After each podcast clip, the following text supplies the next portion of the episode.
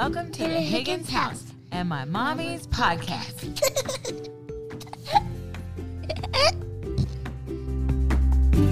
Hey, you guys, and welcome back to another episode of the Higgins House. We took a couple of weeks off so that we could enjoy spring break with our family. And I, as you all know, am in school, so I had midterms and all that good stuff to complete.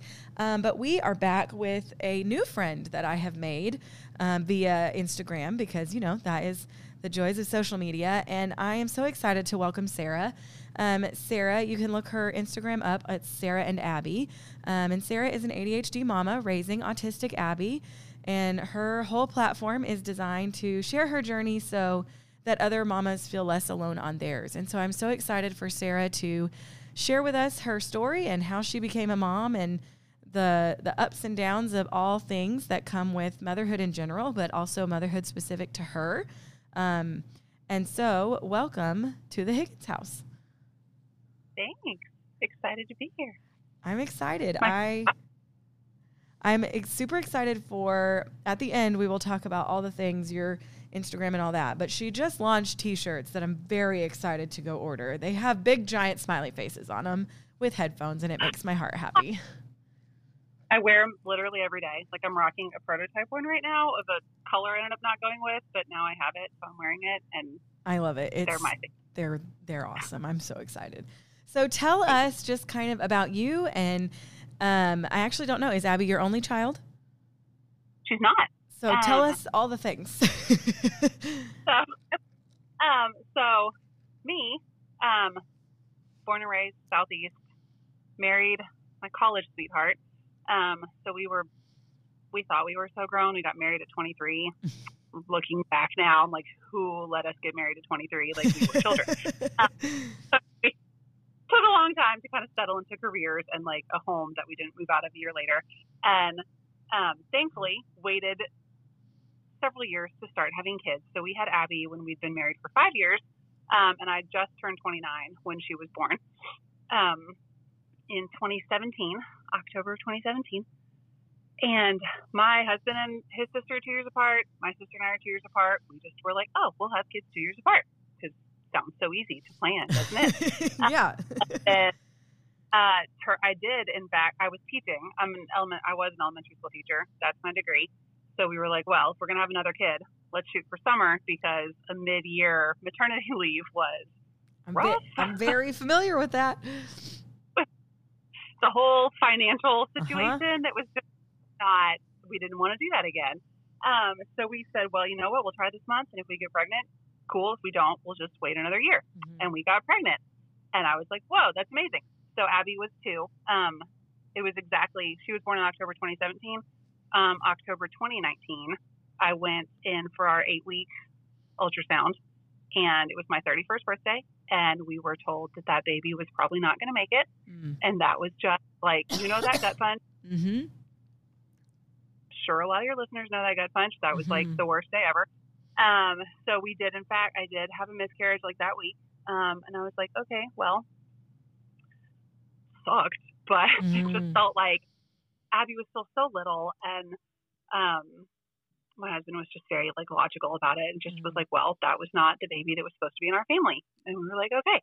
Um, and then the next year got pregnant on accident again, had another miscarriage, 12 weeks. Mm-hmm. So that one really pulled the rug out as if the first one wasn't bad enough. The second one like really messed me up. Mm-hmm. Um, and that, that was fall of 2020. So let's keep in mind where the world was in 2020, uh-huh. right? Like, yep. um, I was headed back to school in a pandemic. I didn't want to go back to school yet because I was like terrified. Everything was weird and different. Um, and then, surprise, pregnant. Already had the anxiety of following a miscarriage. Just a terrible two months of my life. And then lost that baby at 12 weeks. Um, and then just had like a whole nice spiral for the next several months. Mm-hmm. And so that was fall of 2020 that baby would have been due um, in April of 2021. Mm-hmm. And in April of 2021, we found out Abby was autistic. Mm. so it did not go like we thought it would. Um, I myself figured out my ADHD early in 2021. Mm-hmm. So that of great timing. Yeah. Um, I could take um, like meds for that and couldn't have if I had been pregnant, you know. Mhm. Um, Yes. Life changing. Yes. it's like, wow, my brain works. Uh-huh. this is what it's It, it can like- function. Oh man, it was so quiet in my head. I remember Mhm. driving to school, and that was normally my like ten minutes of panic time in the morning, and I was Mhm. on the edge of tears by the time I got to school. And I'm just driving to school, and it was just a to-do list in my head, Mhm. and I was so calm. And I thought, are you are you kidding me? Yeah. Like, this- it took this many years to get here. it was so bad. So I had a delightful like two or three months on meds. Um, figured out Abby was not diagnosed in April, but that was when we found out, which I'm sure we'll get to later. Her Mhm. story. Um, and then five weeks after that day, I found out I was pregnant again. Mm. Oh man. Um, that was really like not. That was not a fun pregnancy test. You know, sometimes you Mhm. take it and you're like, woo, and that was the one that I was like, please don't, please don't, please Yep. don't. Like I don't. I had so firmly decided for the first in years I did not want to be pregnant again. I was Mhm. perfectly happy with one kid, and I Mhm. thought this is. It all kind of made sense for a minute. It was like, well, this is why those two babies shouldn't have been with us. Like Mhm. we needed at Abby, we needed to dedicate ourselves to her and to figure out her situation and like it's gonna be fine. She's just gonna be an only child. This is gonna be great. I Mhm. was like time, I was fully intending to quit my job and just stay home with my sweet autistic child and then like a Mhm. week before my day of school And Jesus out I- said, "Just kidding." you think that's what you're gonna Mhm. do. It's not. Um so that just for all kinds of emotional reasons, Mhm. that was like not the time to get pregnant. And then I thought, well, this is a stupid lose lose. Like right. I don't really want it right now, but I don't want to lose this baby either because I don't want to go through that again. Like I'm already too far in. This just stinks either way. Mhm. Like, Yes. had a, had a lot of conversations with God about that one.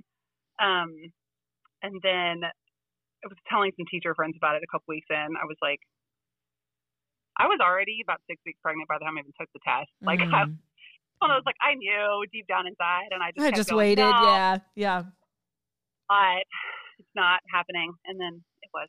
Um, but I was telling some teacher friends about it, and one of them said something about that maybe the reason losing those two babies wasn't about you; it was about Abby Mhm. and ready to be a big sister. And like you may have thought you were ready to be a mom, but like she didn't. Mhm. God knew about Abby that you didn't know yet.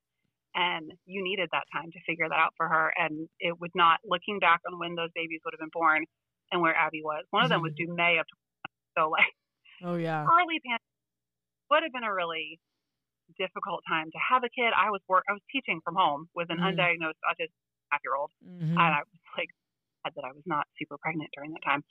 So just we can kind of see a lot of the grace in that, as terrible as that was to walk through. And I would love to ask God why He had to do it that way. Mhm. Yes. know, Alternative, like Yeah.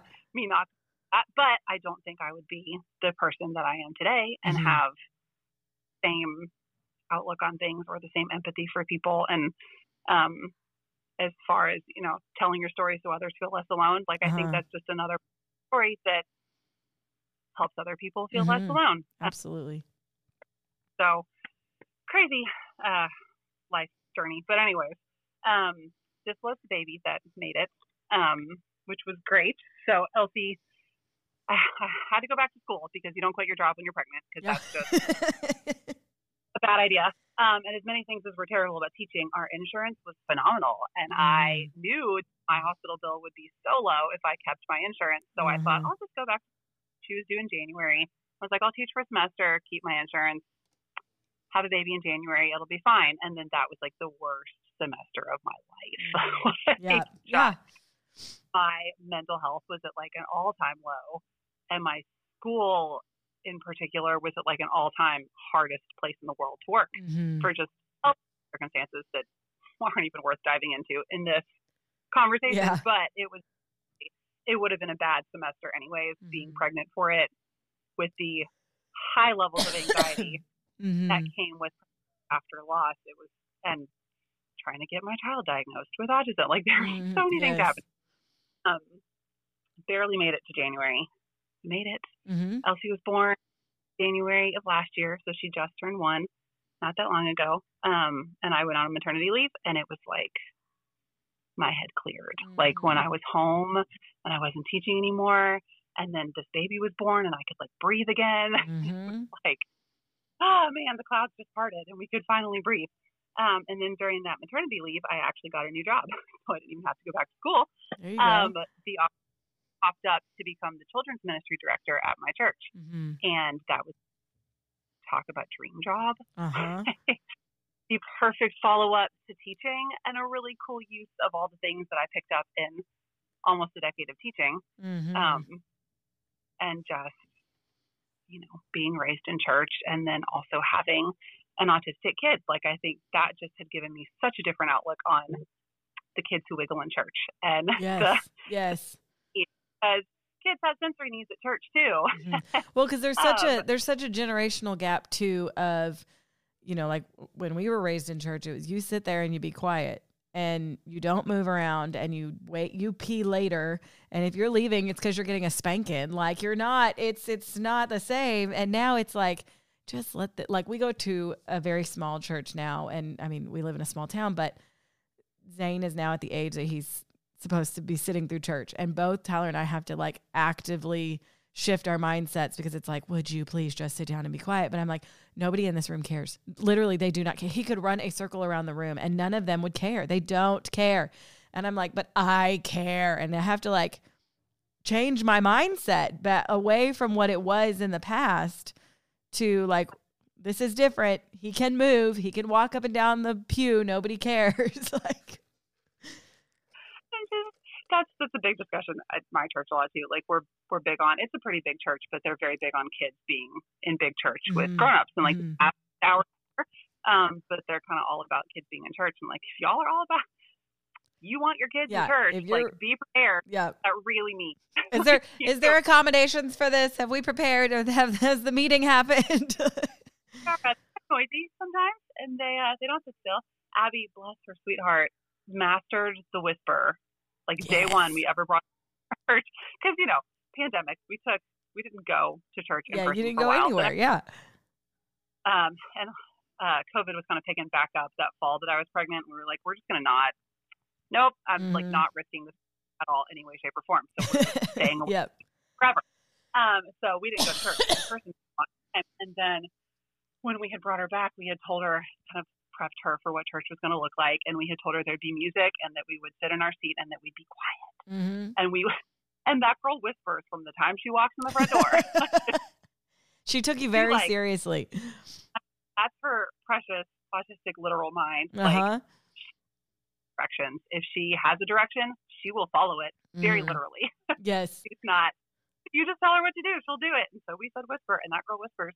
That's um, hilarious. Sitting, sitting is a whole other thankfully she's still small enough that when she's standing, you know, she's not like yeah, nobody notices.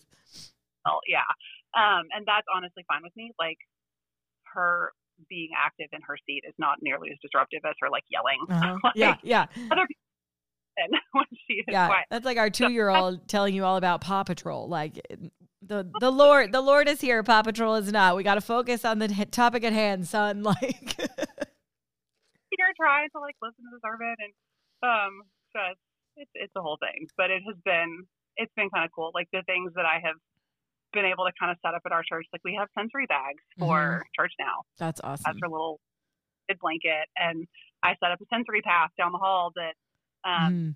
mid often will get up and go hop down that sensory path and come back. and big difference in her ability to make it through the rest of the service. Because um, you know we want them in church, but we want them regulated, and mm-hmm. Not masking and not fake regulated. Mm-hmm. Yes. that's um anyways, so circling back to just that's where I am now. Yeah. Um been really cool to kind of see all the little stepping stones in mm-hmm. my life that led up we are even things that I did not enjoy going through or did not mm-hmm. want to go through, but absolutely made me the parent I am mm-hmm. and made me perfect for this job that I'm in and um, I'm sure there are still things that effects of things that I have gone through that I have not even scratched the surface of yet, or mm-hmm. things that I may never know.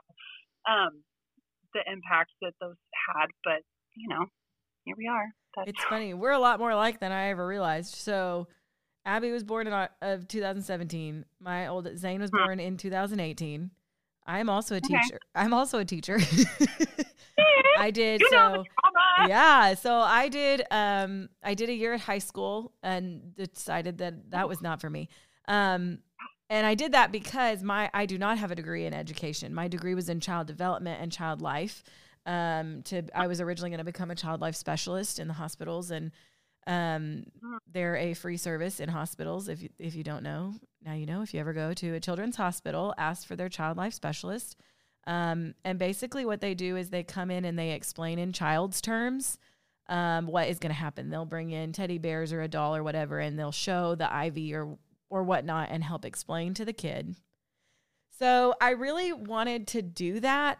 Um, but I also really didn't want to live in a big city, making that really difficult because, like, at Cook's Children's, they're very common. They're very popular. And like here in in our area, there's one in Abilene and there may be one in Lubbock, but those are an hour plus away from us.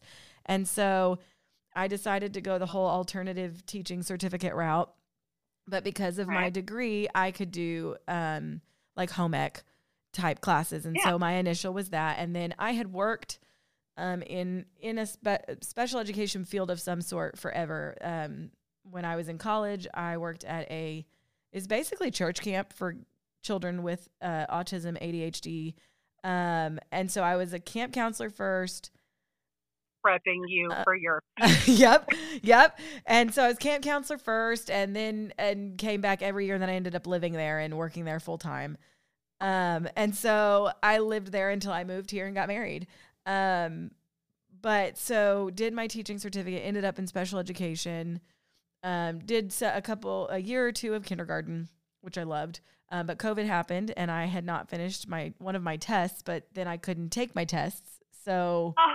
so I still am not fully certified in science uh, for pre K through four. But you know, you know, I can teach them ELAR and math. Okay. Um, but so went back into special education and did everything from self-contained to behavior only to life skills to resource to inclusion um, and behavior really has always kind of been my happy place. Um, and so since then just this year um, was the first time in six years i have not driven 30 plus miles to work. Um, and so i literally drive two streets over. It's glorious. It's beautiful. Um, and I am a the behavior interventionist through our co-op for eight districts, and then I um, am going back to school for diagnostic educational diagnostician. And so it's funny how you and I. So Zane in 2018 had a miscarriage in 2019. We did. Um, yeah. Probably closer to the 12 week mark, a lot like yours. Um, Benjamin was born in 2020, and then Lainey Kate was born in 22. wow. So and it's funny that you said, you know, like Abby wasn't ready to be a big sister. It never dawned on me until you said that, like, Zane probably wasn't ready. We were in that weird land of, are you really ADHD like me or are you a boy? Because I was not raised, I did not have uh, brothers. It was just me and my sister. So that whole, like, that's what boys do thing was very unfamiliar to me. And my brother-in-law has three brothers, and Katie's like, "No, that's that's just what boys do." And I'm like, mm, I don't boys can't like finish peeing because they get distracted. Like, mm, I don't I don't know if that's right. Like, and so we you know kind of went down that and and then our kids are very close together. You know, like Zane literally just turned five a few days ago. Ben is turned two in October. Lainey Kate will be one in May. Um, and so they are very close together. Lainey, Kate, and Benjamin were 100% supposed to be uh, farther apart than they are. that was definitely, I, all my friends, I used to say three to five business years was the gap, the designated gap that I had planned between them. And it was like less than 18 months. Like, I guess, no, I guess they're 20, like 22 months apart. Yeah. Which is both great and not great. Yeah. Excuse me. But um, yeah, with with education in general and COVID and all of that, um, was very gung ho on. I love what I do, and I I love that I have the history and the knowledge that I have, but I did not want to be in a classroom anymore. I not only because I didn't want to drive 30 miles anymore, but I wanted to be able to go in and teach the skills for the behavior and then, as bad as it sounds, leave. Because what was happening was every single significant behavior student, and I, I mean that from a true, not like they were a bad kid, like a true overstimulation or something like that scenario, which is by no means their fault. I was extremely pregnant for every one of those that I had. So, like Zane was born in March, he was born spring break. That worked out really well for maternity leave. That's a whole podcast episode, also, may I add. Teaching teachers when to have babies oh. for sake of maternity leave and insurance costs. Um, but so he was born then. Benjamin, I, and I actually did not return to teaching. I actually had a very short stint of working for Child Protective Services um, mm. because of a time frame with Zane that he was having some jaundice issues and, and I just I couldn't go back. I didn't feel like I could go back at the time. And so then Benjamin was born in October, which was actually worked out really well. It was like Thanksgiving and Christmas worked in my favor for ah. and and this was this is the one thing COVID did for me. COVID required for a lot of doctors that you be quarantined 1 week prior to going into the hospital my doctor did not require that. However, my doctor was willing to sign the paper that she did. And that was the time that TEA provided five days of COVID leave. So, yep. separate from my actual days, I got five days. So, I basically had three weeks of paid maternity leave because he was born in October and we had just come in August. So, Benjamin was our cheapest delivery by far because I didn't have to pay anything as far as absences go. Um, and then Lainey yeah. Kate was born in May, and I did end up. She was May 25th. No, she was due May 25th. When did she come? I don't know. I have an index card in my car that tells me when everybody's birthdays is. If we're being really honest, um. I I get them all flip flopped. I got the months right, but but so she came. I I think I took two weeks at the end of school off. I didn't do the last two yeah. weeks of school. Um, and then she was born, and I had all summer, which was glorious. Um, but I I did not want to go back to the classroom, and honestly, unfortunately, I had no specific reason. Like some people have, like this, this, and this. I had great schools that I worked for. I had great support. It, it's higher. It's higher up than than them, and like higher, higher, way up there.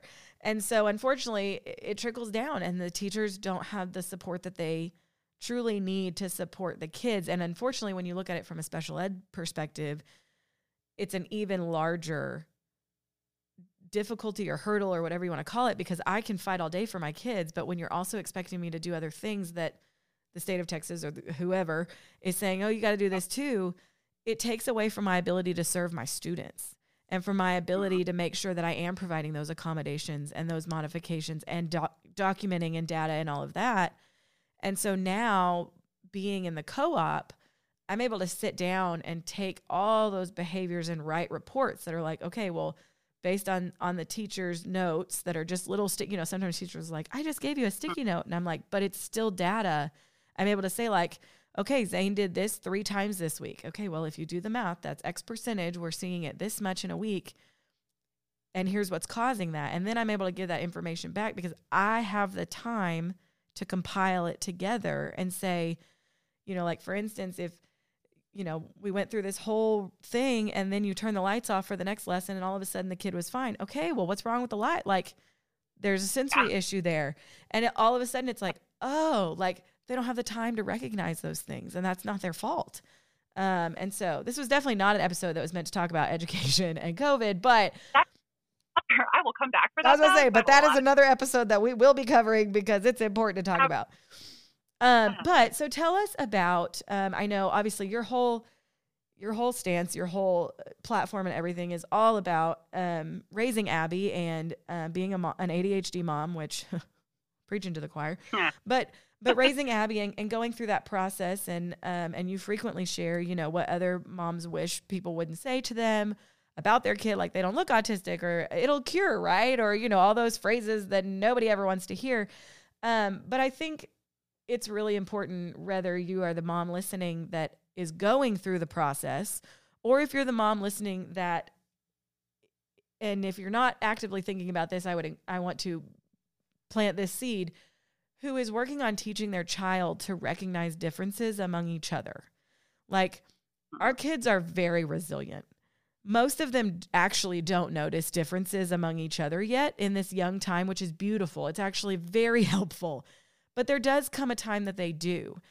And the way they respond to that is a direct reflection on the way you respond to it as the parent because that's where they learn it.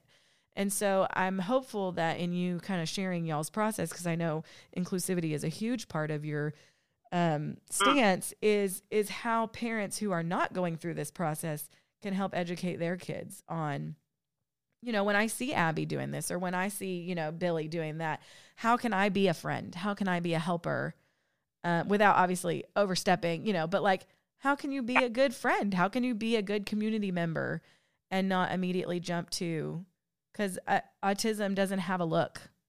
It doesn't have a face. Oh. it doesn't have it's it's invisible. It's something that we've always talked about. Adhd is too. A lot of times it's invisible but it looks like bad behavior or bad parenting. Ah. and uh, unfortunately i see it regularly walking through walmart and i'm like my kid's not bad. He's just dysregulated. And i feel like i need a t-shirt that says i parented him fine. He's just dysregulated. Like But honestly. Um, and you know, and every kid gets a different parent. Like they all have the same parent, but Zane was our firstborn, so he got the mom who knew nothing. And Lainey Kate's now getting the mom who's like, "No, we don't do that. We do this, or we're gonna try this, or that didn't work with your brother." And so, tell us just about y'all's process of getting Abby diagnosed and how that affected y'all and your everything, mental health, and all that kind of stuff. sure. Ooh. Um, let me think. So Abby, let's see, Abby was two and a half when pandemic hit. So um, autism, that's kind of when autism typically shows up is around two. And it's not that that's when they catch it. It's not when it starts. They're yeah. born with it. Um, it's that a lot of these things, and I, every time I'll post a video about like early signs in Abby or early traits, and mm-hmm. you always get, well, every child is like that. Every toddler does that. Every whatever. I'm like, yes, they do. Yes. That's why it's so, um, and why you often don't see it until you're looking back. Uh-huh. Um, when they, you know, when every 18 month old does whatever, and then when your two year old is still doing it, um, mm-hmm. and you realize not just a phase of development, this was like a long term pattern of hers, where this is something that um, she never stopped doing when everybody else did. So when they're 18 months old, it, all of it could be typical. Mm-hmm. Like anything that I do that I'm like, she's been doing that since she was 18 months old. When she was 18 months old, they everyone was doing it, and mm-hmm. it's you know even too. Um, but then, and she had been at daycare since she was three months old because both my husband and I worked full time. So, but we had not seen her around those other kids. Like mm-hmm. she had mm-hmm. been around other kids, um, kind of just going with the flow. We don't really, I never really saw her much. My, the only other kid that we were like close to, our best friend's kid was 10 months older than her. So mm-hmm. anytime that like I had kind of lost track of what what she could do at different ages, and she was very verbal, very social, very outgoing, could be friends with a brick wall, mm-hmm. like is friends. Um, so a lot of things like if you know when Abby was 18 months old and still not using any words and not talking at all, mm-hmm. and I totally lost track of how many words Everly was using at 18 months yeah. old. Like I just didn't Abby was our only kid, and I just there were a lot of things. I only worked with third and fourth graders. Mm-hmm. I don't. I early childhood development and that well, kind of stuff. So, and as a side note, when you're an ADHD mom, there are many of these things you don't like. I don't know when my kid crawled first. I don't know. Like you know how they ask that on the paper. I'm like, do do y'all really know this? Like, is this an ADHD thing? Because I have no idea. I have no idea how old they were when they crawled. I have no. I, I would know if I looked at a video on my phone, but I don't know That's when he walked. I don't know when he crawled. I don't know when he said his first word. I just know that when I look at him, like like Benjamin and his speech delay, when I was looking at him and another who was a girl, and you have to, you know, the whole girl boy thing. But finally, her mom, I had been talking about his speech, and she never really saw it. And then we put them together one day, and they're only six months difference. And she was like, "Okay, oh, because he would not say anything. And she was like, and she said, but it's not, she said, but he doesn't need to say anything because he's literally doing it all himself. And I said, it's because I don't understand him. So he's just figured out how to take care of it for himself.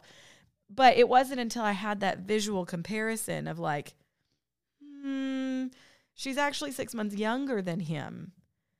and having all these things that are not, you know, and that was speech specific, but it, same thing. It's like, yeah, he's among friends, but that's not the same.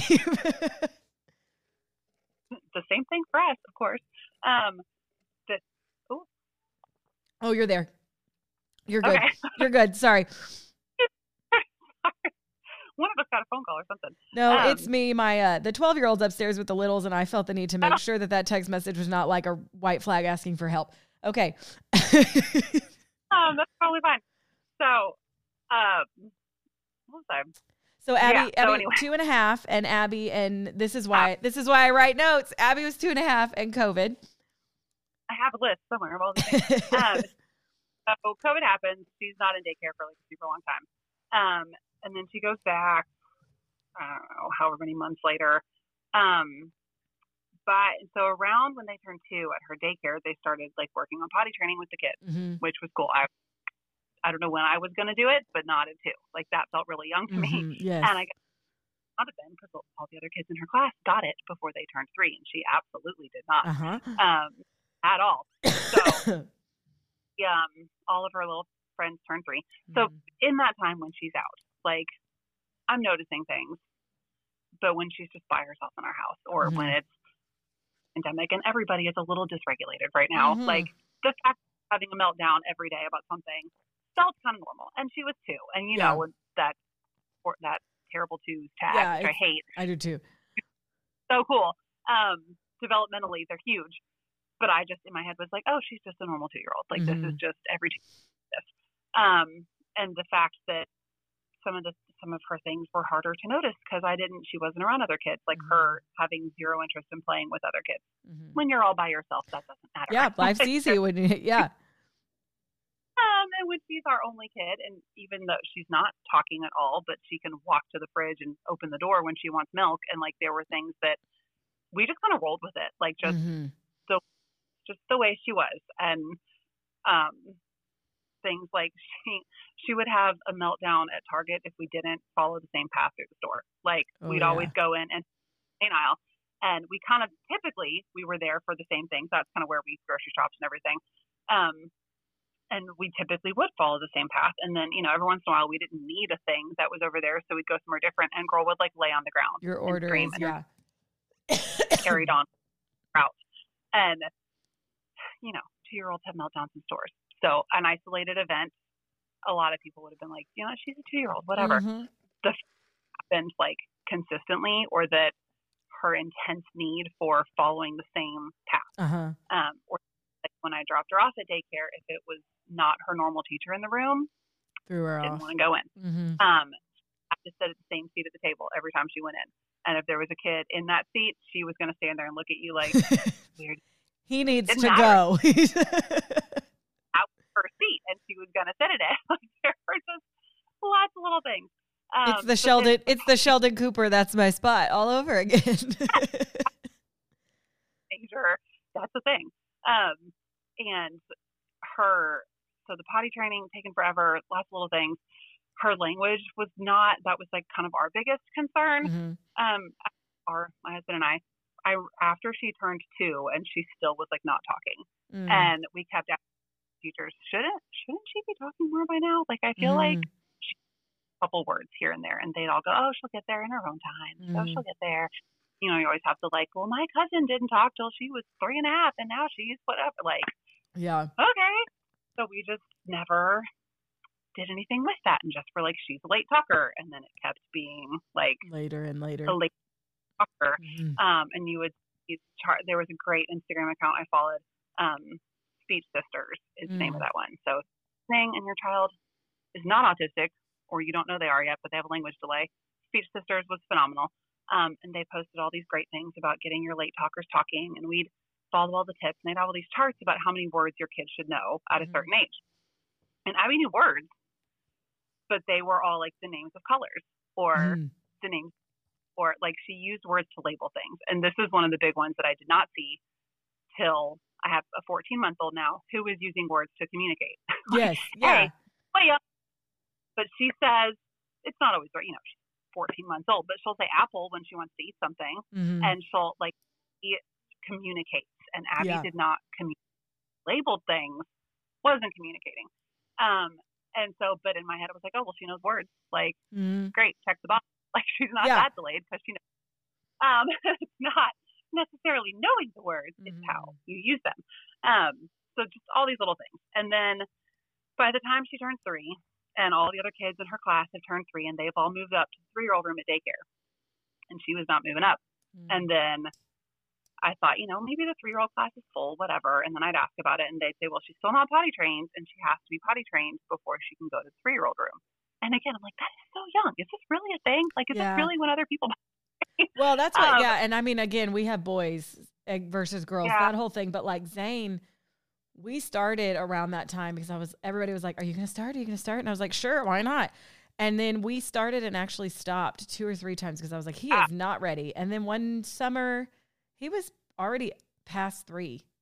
One summer, we were at a summer camp with horses, and I knew that he could do it. He was just getting distracted, and I finally ah. I said, "All right, bro."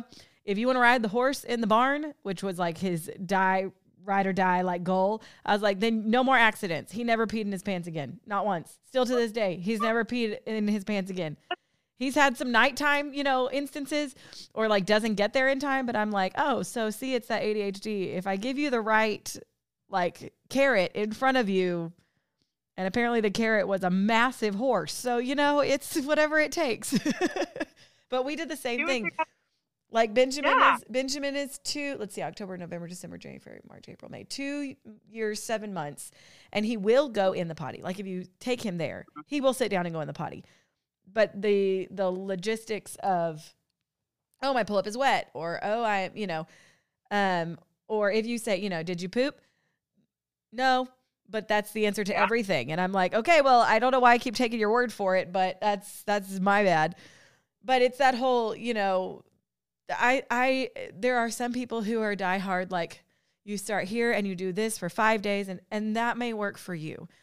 But every child is different whether there is a special need or not. Every child is different and every brain develops differently and I I'm just a di- I'm also I don't know if lazy parent is the right way to go, but I've definitely fallen the lazy parent side of the spectrum um, because it is. I 100% say that parenting is a spectrum of its own because uh, there is like the the overachiever mommy spectrum side, and then there's the lazy parent side. I'm for sure down here, um, but like I'm I'm actively going to work with you. I could set a timer for Benjamin all day long.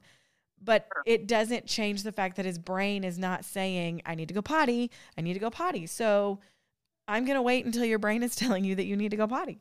Um, that's and that's what works for us. Some parents are like, but that just takes so much longer. You're right, it does, and it's means we pay for diapers longer, but it is what it is. and like I guess it works for all the other kids in her class because they all got mm-hmm. potty trained and moved on. Yeah. Um, she's hanging out in the two year old room and got to where she was three and a half and she was still in the two year old room. Mm. And um, she just was like never going to move up, and I just kept. But she was happy there. She loved it. She was fine. She mm-hmm. was about as kind of probably should have been more of a red flag. Was that like she was at their age? Uh huh. But you're younger than her. Mm-hmm. Five's great. A, um, and so finally, that was you were talking about seeing your kid with someone younger than uh-huh. him. That was we had a, a play date at our house. This was the April of mm-hmm. 2021, and I my friend who's 10 months older than her, she was there. And another friend there, whose daughter is six months younger than Abby, mm. four months younger than Abby. Um, so pretty close, but younger. And that was the day that I was like, whoa. All the puzzle like, pieces Abby, came together. I mean, and it was it was at our house, which was probably even harder for Abby, but it was just it was like the most painful play mm. date of my life. And like, you know, they're my friends but I was like, Abby's being weird, man. Like, mm. this is a kid like mm-hmm. just clearly could not. Those two could like hold conversations. Mm-hmm. Like, and I knew Ab- Abby could not hold a conversation um, at all. Could not answer questions. Could not walk up to you and just tell you a complete sentence. Mm-hmm. And I would funny quotes on the internet of like hilarious sentences that like three year olds had said. And I was like, mm-hmm. there is no way a year olds said that. Like three year olds don't talk. yes, they do. not um, at all. that was my mm-hmm. that's just human. Like a th- no, a three year old did not say something that witty and funny on purpose. No, they do. Yeah. um, so watching this other kid who was three having this fluent conversation, and then they went out and like played on the swing, and Abby's inside having a meltdown that they're touching her swing, and they're out there talking about their favorite like PJ Masks characters, and I was Mhm. like, Abby could not do that. yeah. She could not tell you. You know, she had one. She couldn't tell you about it. Couldn't answer Mhm. that question. And then like they'd be playing, and Abby would just get up and leave the room, like Yep, not I'm done with you people. go off, and I'd find her in our bed with an iPad, happy as a clam, like Mhm. while her friends playing in our house. And it was like they didn't know what to do with her, and like you said, they don't really. They just went and got in bed with her. Like they were Yeah. like, "Oh, this is what we're doing now. Let's just go sit with Abby and watch her iPad." it's a new game. Um, but yeah, and then they'd of course be over that three minutes later because Mhm. Abby was just watching the same thing on repeat over Yep. and over and over again. yes. And, and that happened like a couple of times. And at the time, we had a literal ball pit in our living room, like that Mm-hmm. Yes. all the whole middle of the ball pit because Abby loved balls, Mhm. like more than like a normal yeah. balls it was an over like- fascination. like really intense love of balls. And um, like if she was upset about something in daycare, they would hand her a ball to hold, and it Mm. would calm her. Mm. like Hey, you know, the you gotta, only- gotta do what you gotta do sometimes. I mean, like she would hold. It used to be rocks when she was Uh-huh. like two-ish. She her hands like a Mhm. two-year-old girl should Yeah. not with rocks. Yeah. Like Yeah. had little pebbles all the time. Like she just, and then it kind of moved to balls. There was all these things that day that were like, I just was like cringing. And then um, one of my, the mom of the girl who's ten months older than Abby had like multiple degrees in special education. Mm. So like she was a special ed teacher. She, I'm pretty sure, had known this probably for like a year. Had probably had a Trying to find the, was. the right way. How do you bring that up to your friend? Like hmm just a weird and you know we weren't together like all the time but i'm sure as time had gone on by the time abby was three and a half she probably was like why don't you yeah. yeah so i think she was just waiting for the right moment. And then that day she got it because they were abby was wanting to watch something on tv and you know three year old girls should be watching like princess movies like normal stuff. Abby picks this youtube video of vegetables being sliced. It was like- it's so weird I got. I mean, you know, it is. It's like ASMR for adults. It's slicing vegetables. it's like like Uh-huh. slicey noise and i kind of hated it like the sound kind of like made Yeah, me I can't stand those. I was like, can you just pick something normal? Like, can you just pick a cartoon that like Yeah. these other girls want to watch? Can this just be my easy out, like having to manage this social situation? And she's glued to the TV screen, like nose to the TV, staring at this like vegetables being sliced. And I made, I don't know why I said it. God, Mhm. probably. I said, this kind of stuff makes me feel like she's on the spectrum, like just a very offhanded, whatever. And your teacher friend was like, "Here I come!" Like, yeah. Also, her obsession with balls. I was joking, but I feel like you're not joking. like I I feel like this. We're about to have a serious What else? conversation. like what else? And I could kind of see on her face, like she just blurted out, and then she was like, um, well, really into balls. like, and I don't, I don't even remember what else happened after that. I think I like blacked out because I was like spiraling in my head. Mhm. And then she got home and was like, I did not mean to overstep. I hope I didn't offend you. Like, I'm not, it's not anything negative. I don't want to say, like, Abby Right. is very smart, very sweet. Like, we knew she was smart. The girl Mhm. could do any alphabet puzzle Mhm. in a heartbeat. Knew, like, her three year checkup, the doctor asked me, is she starting to learn her letters? And I was like, she knows all of her letters. Say, Like, what? define learn her letters. Like like saying them out loud to you or matching yeah. them on a puzzle. Like like she knows all of her letters and numbers and colors and shapes and like all like I knew she was smart and that's like what I had in my head was Mhm. smart. She knows things. Um, and so my friend was just like, you know, she's smart, amazing kid. Just you might want to like look into autism. Like you, I kind of feel like you might not know a lot about. it. I was like, I don't know anything about it. Mhm, like I had right. taught maybe two or three autistic kids, and they just were nothing like Abby at all. right. Um, there's much there's such a so huge I- spectrum of it too. such a wide spectrum, and I had very like we knew. I remember her being little, like a year old, in the backyard, and we're playing in the backyard, and somebody starts to mow their yard a couple houses down, and she had an absolute meltdown about the sound of the lawnmower, Mhm. And it was like the weirdest. That was the first time Zach and I, my husband and I looked at each other and were like, could she be autistic? Because that was weird. Yeah. Like the only thing I knew was liking loud sounds. because my one autistic kid I had taught wore headphones all the time. Mm. Um, and I didn't like loud sounds. And so I had that in my head. But Abby didn't. She made eye contact. She was affectionate. She never flapped her arms. Like there were Yeah. so many other huge stereotypes. Yeah, your, she did your not fit. typical list that everybody says Yes. or talks about is not always your typical list.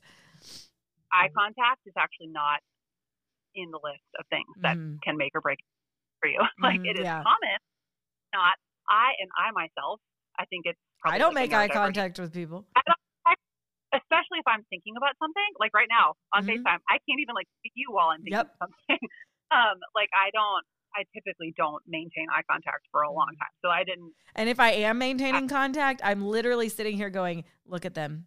In my head, I'm going, look at them. Look at that. You looked away. Look Yep. back. Look back. Like like job interview type stuff. Look at the person. Yes. He's talking to you. Look at him. And I have to like, and then I'm like, shoot, what he asked me? every time.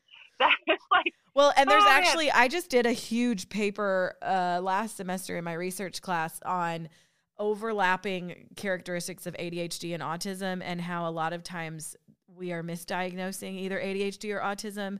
Um, but because unfortunately, a lot of times when it's autism, when it's really ADHD, but the diagnosis is of autism, a lot of times parents hear that autism and it's like our the way we do things gets brought down um, which Yeah. like is not something that I I obviously I am not a parent of anybody with autism to my knowledge at this moment and but what I try really hard as a, as an educator is even my children who were completely nonverbal and and their way of of coping and you know doing it was big fits or big you know all the things. My kids which is what I always still refer to them as my students my kids can Yeah. still behave. Children with autism children with you know they can still behave. And a lot of times it's misperceived as misbehavior but like they there are still certain lines obviously but they still know right from wrong in certain aspects whether they're at one end of the spectrum or the, the complete opposite they still know right from wrong in some capacity. You know there are obviously certain things that they have to learn still but they can. And i was the teacher that very much held that standard to no no no. Yes he can and should be held to said standard or yes she can and should be held to said standard. Don't mess this up because i would have him for two three years. They go to the next grade and she's like well i can't get him to do this. And i'm like you should have stuck with what i had because you gave him the leeway. And there's that literal well she doesn't make me do it so i don't have to do it.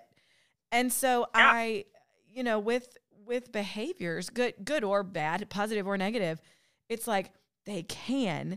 And so when you have that crossover of mi- you know misdiagnoses or whatever a lot of times parents go oh they can't do that they can't do that. And then we almost create and you know this i can't do it or this dependency. And so i try really hard to encourage my parents like can he tie his shoes right now? Maybe not. Can he put them on his feet? Yes he can. What find the can and then help them do that.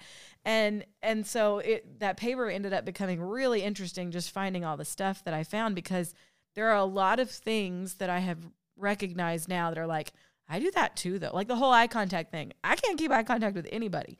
And all my friends know if i'm not looking at you i am listening. Like i had teachers as a like as an elementary kid who would be like andrea tell me what i just said.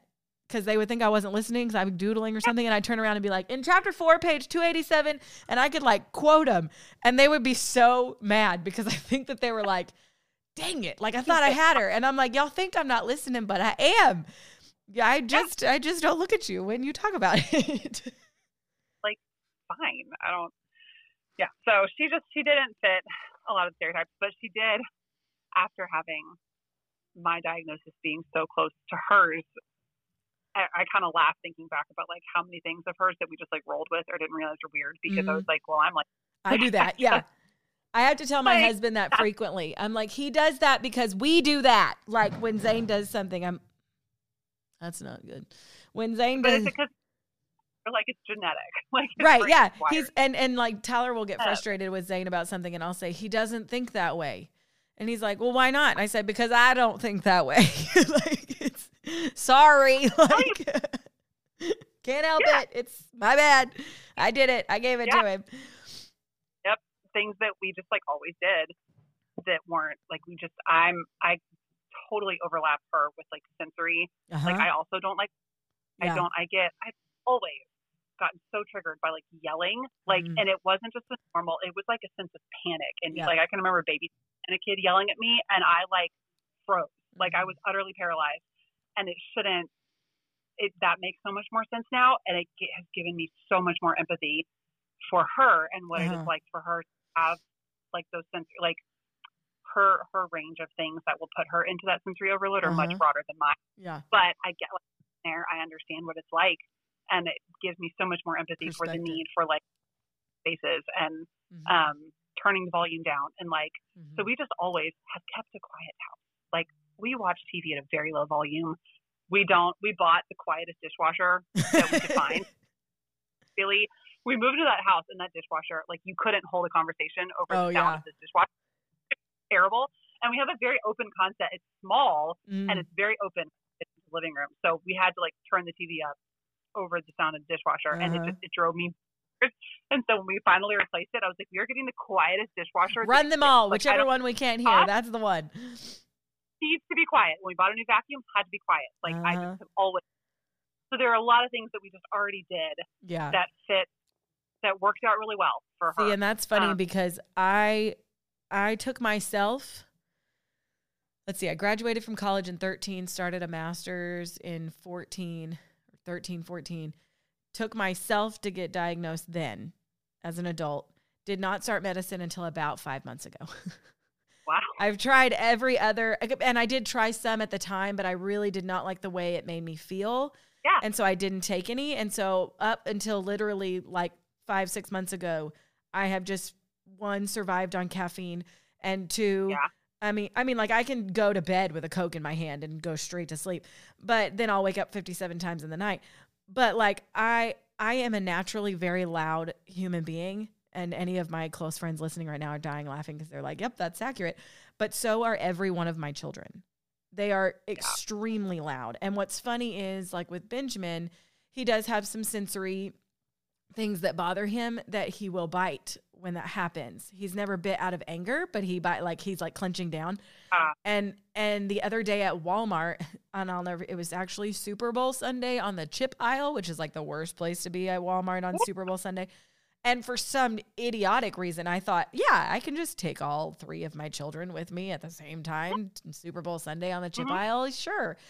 He was holding my, like, I was holding his hand right here, and he just out of nowhere bit me. And I was like, what the heck? But then he laughed, and I was like, okay. So it was like, it happened three or four times. So then this last time that we went, I gave him headphones, and he just like chilled through the whole place. And I was like, okay, you're, it's too much. And I told Tyler, I said, and you know, Tyler's like, what does that mean? And I'm like, at this point, it doesn't mean anything other than the fact that it's too loud. And he said, well, is it too loud for you? And I said, I don't know. I listen to podcasts through the whole store. I put my headphones in and listen to something through the store. I have one in and one out so that I can hear my kids, but it makes my opposite side of my brain work at the same Mm. time so that I can function. And he was like, Is that what you do at work? And I was like, All the time. Everybody in my office knows. Like, if I have a headphone in and I don't answer you, it's because I'm so, like, I'll get hyper focused and I'm listening to something. And so they'll just wave at me and then I'll know to stop, you know. But it's like there's so many things in our world now that we don't re- you know like we don't recognize and so it's like creating like we have to you know luckily drive up grocery pickup is god's gift to many mothers but you know unfortunately there are some times that i just have to go in the store and so luckily there are some alternatives to that to help you Oh. know but so when was she officially diagnosed So yeah, so after that day, um, I did. I think as soon as they left, I got online and was googling like Mhm. autism, which got overwhelming like real i fast. about to say which is like the worst possible thing you could do Google. If you are listening and you think your child might be autistic, please don't get on Google. Like it's just it's the wrong way to gonna- go um Actually, I- if you think your child's autistic, go and follow Sara and Abby because she's Yeah. got a lot of excellent resources. all the places I learned about it. Um, I read some, you know, the articles were incredibly long, and my ADHD brain was like, I need, uh huh. I need a tiny bit of info. Like, I just wanted a checklist. I I just need the wanted like a Instagram reel version. I want. It's like when you look up a recipe and you have to read like their life story before you get started. Like, yeah, I don't want, the arrow all- that says "Take me to the recipe" at the bottom. Yeah, like a list of here's some things that autistic kids do, or like this is what Mm-hmm. it looks like um, in a trial. So Google got really depressing real fast. Um, Mm-hmm. I also learned very that the medical world views autism very much through its deficits. Like it just Mhm. that is how it's diagnosed is through it. Like in the the DSM, the Mhm. guide how to diagnose mental illnesses and like Mhm. disability. Or the, what is DSM? the DSM. Diagnostic. I think it's the DSM five now. Yes. So we're and it's changed multiple times. Asperger's, which is high functioning autism, used to Yes. be in it. Now it's not. They've dropped Asperger's. It's all just autism. Um, like there's still a lot of other changes that need to be made. Um, Mhm. but so it's better than it was. Um, but it's still it's very much defined by deficits, and it gets really depressing really fast. to sit there and read long lists of things your child can't do. Yeah. And there is focus on strength, and maybe it's just harder to diagnose that. Like it might be harder to diagnose by well they do this and they do that. Like Yeah. it's probably easier to how they're different from everyone else Mhm. in the world. This is what makes them But it doesn't make Yeah. it any easier as the parent going down the No. list of this is yeah, it's depressing. It's I well, they can't do this, they can't do that. Well, my kid can do things. Like, would you like to know about Yeah. those? Like it's no wonder that when when you were talking about like if the diagnosis is autism, you automatically are kind of like, oh well, they can't do all these other things, Uh-huh. they will just never life because that is how it is talked about, and that Mhm. is what you are told at diagnosis, and like that's just like the common. That's what I language. loved. I loved when Big Bang Theory came out because I know that it was not like I know it never came out and like said like Sheldon is autistic, but let's be honest, Sheldon is autistic. But they did an such an excellent job of while it is those like typical list of things like Yeah. that's my spot or like change or taking things super literal, they gave it a, a fun side. Um, and obviously they had to do that to make the show what it is, but it made it to where it wasn't such a net like yes it was frustrating for his friends but it still was also how he coped and functioned in the world and so i Yeah, and loved that they did such a good job of like showing like yeah that's his spot but it's also like you could literally sit anywhere else in this entire house and he's not going to care like Um, and he, he had friends, and he lived on his Mm-hmm. own, and he had a really great job, and was very smart. Like Mhm. yes it was a really great there's representation and i love when they came out with the young sheldon because it, it brought the kid perspective to it too very sweet. Um, but yeah, so I got sick of Google really quickly and thought I'm going to look on Instagram because Instagram is small, bite-sized visual Uh-huh. bits of information. And I just searched on like Instagram autism, and I was like, whoa, Mhm. that is what I was looking for. Very quickly was like, I I really I think Abby's actually autistic. Like I did, Mhm. and I did. I wanted to wait till my husband actually got home to like talk to him, but I remember texting screen mom. Like I texted her and was like, look at this they just are my friends. left. Like I think I think Abby's autistic, and to my mother's credit, she did not. I think a lot of people would go, no, she's not. Like she's Yeah. not. No, she's not. My mom was like, oh, why? Like why do we think this? yeah to and support like you yeah with the things that I had noticed, and Mhm. was so supportive from the start. Like there was never a don't say that about her. No, Mm-hmm. Yeah. she's fine. Like it was immediately like, okay, these are very valid points. Like, Mhm. so what do we do now? How do we? What's the next step? What next? Yes. Um, but I had there was a checklist. Um, Mrs. You know, I followed her forever. I don't actually know how to like say if she says like it's CP. In my head, it's always speech IEP. Probably a very clever play on words. oh um, yeah. Amazing. And posted there was this like infographic she had of like the characteristics of autism. I had to like print it out so that I could look at it. Uh-huh. Um, while I tell them there were kind of four big and like this is me. I knew like nothing about autism. Like I knew eye contact and arm slapping and headphones. right. Mhm. Um, I had no idea what other things were. And so the graphic laid it out in like kind of four categories, and you had language differences, social differences, repetitive actions, and then sensory differences. And each one has like three or four or five bullet points underneath it. And I read this list and was like, Abby said all of them Mhm. except for two. there were two things on that list that I that didn't really describe her, but every other one. And I had no idea that any of those things were Mhm. autistic for lang- and the language difference because you know her speech delay was kind of our biggest thing Mhm. that we were already concerned about and um but again it was just the way she was so she used echolalia Uh-huh. um which is it's either immediate if you repeat back what is said mm-hmm. or it's delayed. And I didn't, the only thing I knew about it, I think I had one teacher friend with a student who used echolalia and she just repeated, like if uh-huh. you said something to her, she just back to you. all I knew about it. And I didn't know of it as functional language. Uh-huh. But I knew at that point that Abby was learning language by repeating what she heard. Mm-hmm. Like she, we would go on a walk and she'd say, Do you see a duck? Instead of saying, I see a duck. Oh, like, oh, yeah. Yeah. Because we, because that's how I ask her. Yeah. Um, yeah. And see, my favorite example is, you know, my child who at three wasn't speaking complete sentences, couldn't just tell you what she wanted to eat, none of that. Walked into this hotel lobby, it's really grand hotel lobby, and looked around and said, Wow, look at this place. It's so beautiful. like, You're dang right it is. like How did you do that? Like I don't uh-huh. like you haven't say and then you busted that out. Like what in the world? Um, and then heard it later word for word, exact same intonation in a Blippi video. Mm-hmm. But Blippi had a baseball stadium. Yeah. Not a hotel. You, she had heard that phrase and had watched that episode enough that she memorized it, but she also knew the context to use it in. Yeah. Like, it's how I describe stadium. a place. Yeah. Walked into this grand place and was very impressed by what she saw, and so that's what she said. Mm-hmm. She probably could not have told you which one of those words, like what yeah, what those meant. meant yeah, but she knew the whole phrase.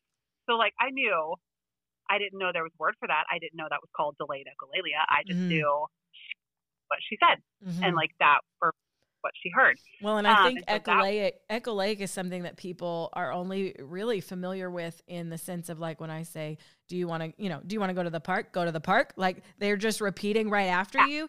And that's that immediate echolaic, echolaic, hmm. echolaic. Um, I know I always say it wrong, but yep. that is something that everybody, especially when they're thinking from like an autism perspective, they think like, oh, are they just repeating everything you say? And and there is that delayed echolalia uh, yeah. that that a lot of times people don't catch because it's so far after the fact that unless it's extreme, like what you were saying with Abby, where it's like she won't say she wants this, but she can say a whole yeah. you know thing, yeah, a whole phrase that it's like you're just excited she said the phrase. You didn't even think about the fact yeah. that it could have been a delayed response from earlier. Like, and unless you happen to watch everything that child watches, exactly. You know, some kids are so good at it, like that you would never know that that's mm. not normal sentences. like we tried to do speech therapy with a little bit, and it was not helpful because she was just like scripting the whole time. Like, yeah, yeah. like, I, speech therapist did not like mm, right.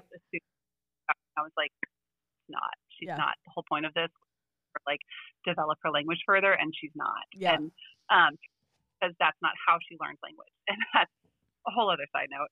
But anyways, yeah. everything on this list, I didn't. Um, the being like obsessed. on on this list, it was that they often have preferred topics, toys, or interests, which mm. is like such a downplayed. Um, heavily preferred. Um, the other thing that she did that I did not know was an autistic thing was lining her toys up. Mm-hmm. And once I that, I was like, whoa! I have pictures of her like yeah. playing. That's how she plays, and yeah. it's not. And that's another. A lot of people are quick to say, "Well, every kid does that." I'm like, yes, every kid lines up their train cars because you were supposed to line up your train cars. Right. Like that. But does everybody like, line them it. up greatest to smallest or in whatever way she did the very first time? Like her, she had these little Daniel Tiger characters in the trolley, and the way she'd play with them was take them out of the trolley one by one and line them up, mm-hmm. and then she'd put them all back one by one, and then she was done, and that was the game. That was yeah. Okay. That's not how a typical two or three year old is probably going to play with their Daniel Tiger toys. Mm-hmm. So that that was one of the ones that my friend had mentioned too. Was like her imaginary play was like not there at all. Right. And I just my husband is a very analytical. Like mm-hmm. he doesn't love fiction movie. He'd rather watch a documentary. Like yep. he just, I was like, oh, well, miniature Zach. Like she's just mm-hmm. an Enneagram five. Like she's just like yep. information, and that's um, she's just a teeny tiny Enneagram five, and you know, she basically is. Yep. but um, she loved to read books where she just labeled the objects and like they weren't stories. They were mm-hmm. like yeah, those just, my first words. Yes. Uh-huh. Object.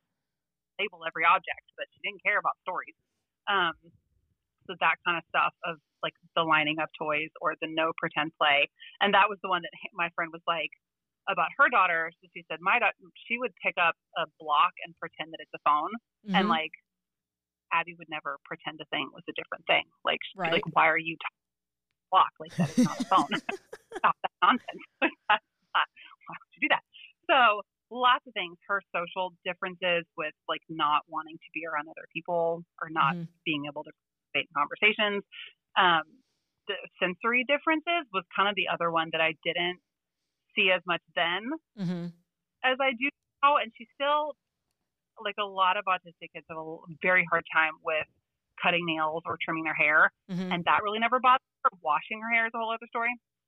she does enjoy things and push like pressure and jumping and like there was mm-hmm. a lot of sensory I didn't know that's what that was at the time. But real quick, um, um, we're going to take a quick break for a commercial, and we will be right back. Oh. Are you tired of trying to plan out a semi decent meal for the family? Trying to eat clean but don't know where to start? Luckily, Kevin's Natural Foods does all of this work for us. Clean ingredients, crazy convenience, and real flavor. It's paleo and keto friendly, has no refined sugar ever, and is gluten and soy free. Plus, there's no antibiotics in the meat. And best of all, it's actually delicious. You can saute, sauce, and serve in as little as five minutes. Add some sides and be good to go. Don't forget to use code Higgins House for 10% off at checkout and let us know what you're cooking. So today's podcast ended up being really long, so we chose to break it up into two separate parts. So today is part one, and we will join in to part two on Friday, like we always launch new episodes. I really hope you guys are enjoying Sara's story, and I cannot wait for you to hear the rest. Be sure to check the notes down below so you can go shopping for your very own shirt to support Sara and Abby.